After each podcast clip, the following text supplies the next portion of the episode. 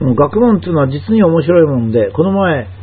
えー、健康と長寿、人間はなぜ太るのか、えー、肥満の医学ということに関する論文を少し読んでおりました。お医者さんの書いた論文でしたが、とても面白かったですね。えー、そこから感じ取れるのは単に医学的なものではなくて、え、人生そのもの、もしくは生物学、何かを論あの連想させるような面白いものでした。えー、最初の論文はですね、人間は本来太るはずがないということが書かれておりまして、へえと思って読んでおりました。まあ、読んでみれば当然のことでですね、動物にはその動物に最適な体重にするためにですね、多くのシステムがあるって言うんですね。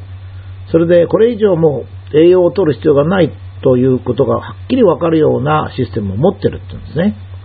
だからもちろん特殊な病気になったものは別なんですが、それからま人間がですね、え、家畜なんかに無理やり餌を与えるような場合は別なんですけど、太った動物はいないって言うんですよ。確かにですね、えー、例えばヌーっていう集団で草原を歩いていく動物がいますけど、何千匹がずっと歩いてるんですが、ほとんど同じ体格ですよね。あの人間みたいにあの非常に痩せてガリガリしたのもいないし、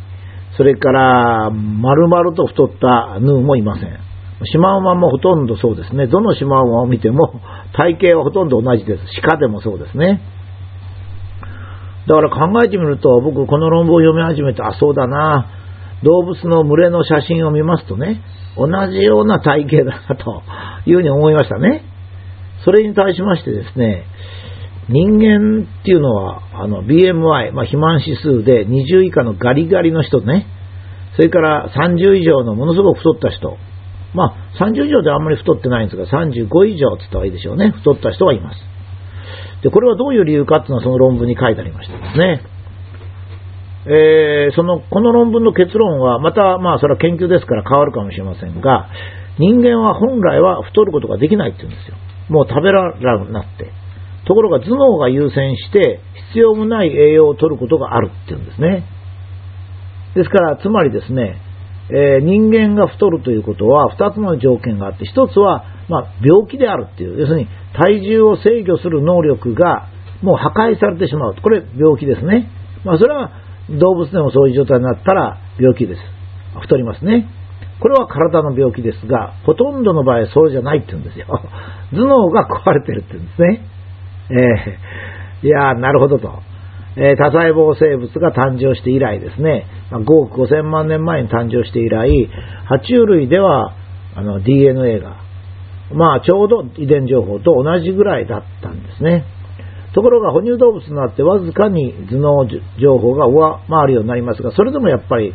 えー、普通の哺乳動物は本能支配であります。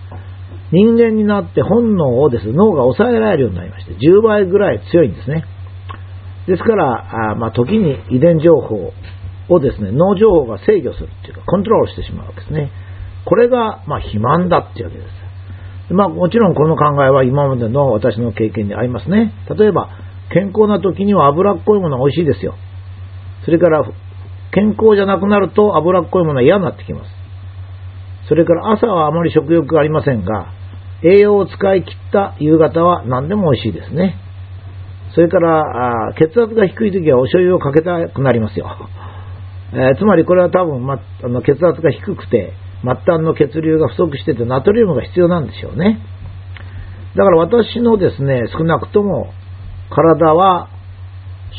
食欲の制御が普通にいってるように思います。えー、病気がちだった40歳ぐらいまでから今に至るまでですね、いろいろもう、まあ、でたらめな生活っていうわけでもないんですが、そんなに規則正しい生活をしてるわけでないが、何を食べても、たらふく食べても、食事を抜いてもですね、私はいつも62キロなんですよ。もうほんの少しぐらいね、たまに60キロになったり、62キロ大きく超えることはあんまり逆にないんですけども、まあ、体は弱かったけども、体重の制御装置はま正常だったんだなというふうに思いますね。つまり、ここは簡単で、肥満防止は何だ何が必要かっていうと、心に病を持たず、美味しいものを美味しいと言って食べ、食べたい時に食べるということなんでしょうね。つまり、動物に帰れば肥満しないっていうことなんですよね。これはまあいいですね。それからもう一つの論文を読みましたら、これもまた面白かったですね。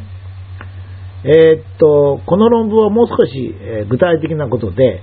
食べてる時にもこれ以上栄養は取る必要ないということを指令を出すのはどどどこかっていうことなんですね。まあ、視床下部らしいんですけども、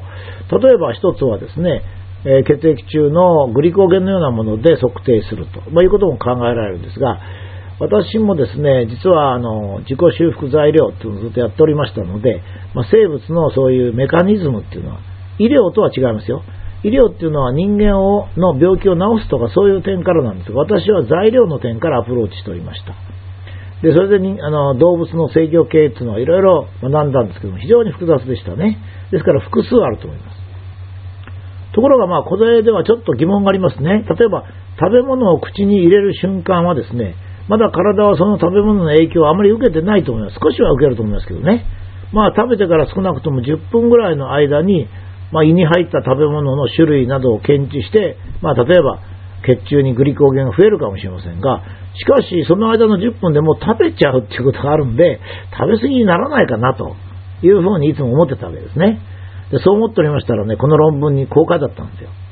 このくらいで食べるのをやめようというふうに体が感じるのはですね、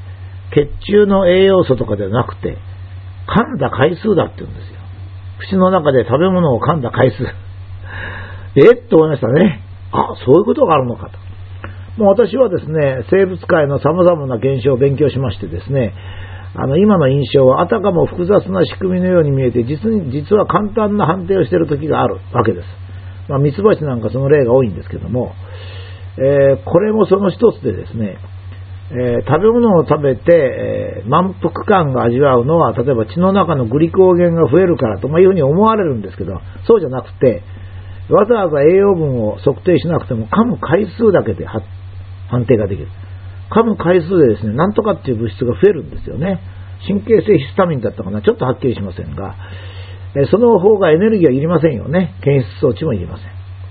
ということはどういうことかっていうと、肥満、現在の肥満の原因としてですね、食物が柔らかくなったからとかですね、甘い飲料はいくら飲んでも満腹感がないからじゃないかと思ったんですね。そう言ってたら近くにいた人がですね、俺はカレーを飲み込むと言ってたんですよね。その方ちょっと体格いいんですが、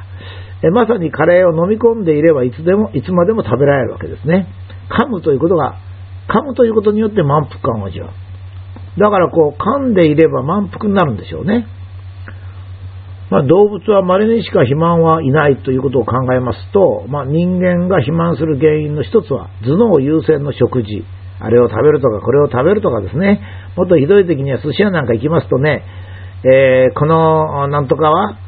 えー、どっから取ったなんとかですとかね、山まで言われて、なんか味がよくわかんなくなっちゃうんですよね。それからもう一つは柔らかいものとか飲み物で噛まない食事にあるんじゃないかと。だから例えば、栄養のあるものを飲んだりすると、まだ満腹感が得られないんでしょうね。私はあの朝食を食べると良いことがあるっていうのも随分あるんですね。朝食はを食べると成績が上がるなんてひどいのもあるんですが、全然信じてません。えー、食欲がない時には食べないというのをモットーにしております。まあ、こんなこと言うと怒られるかもしれませんが、えー、2つの論文を読んでですね、とてもあの印象深かったので、ちょっとご紹介をいたしました。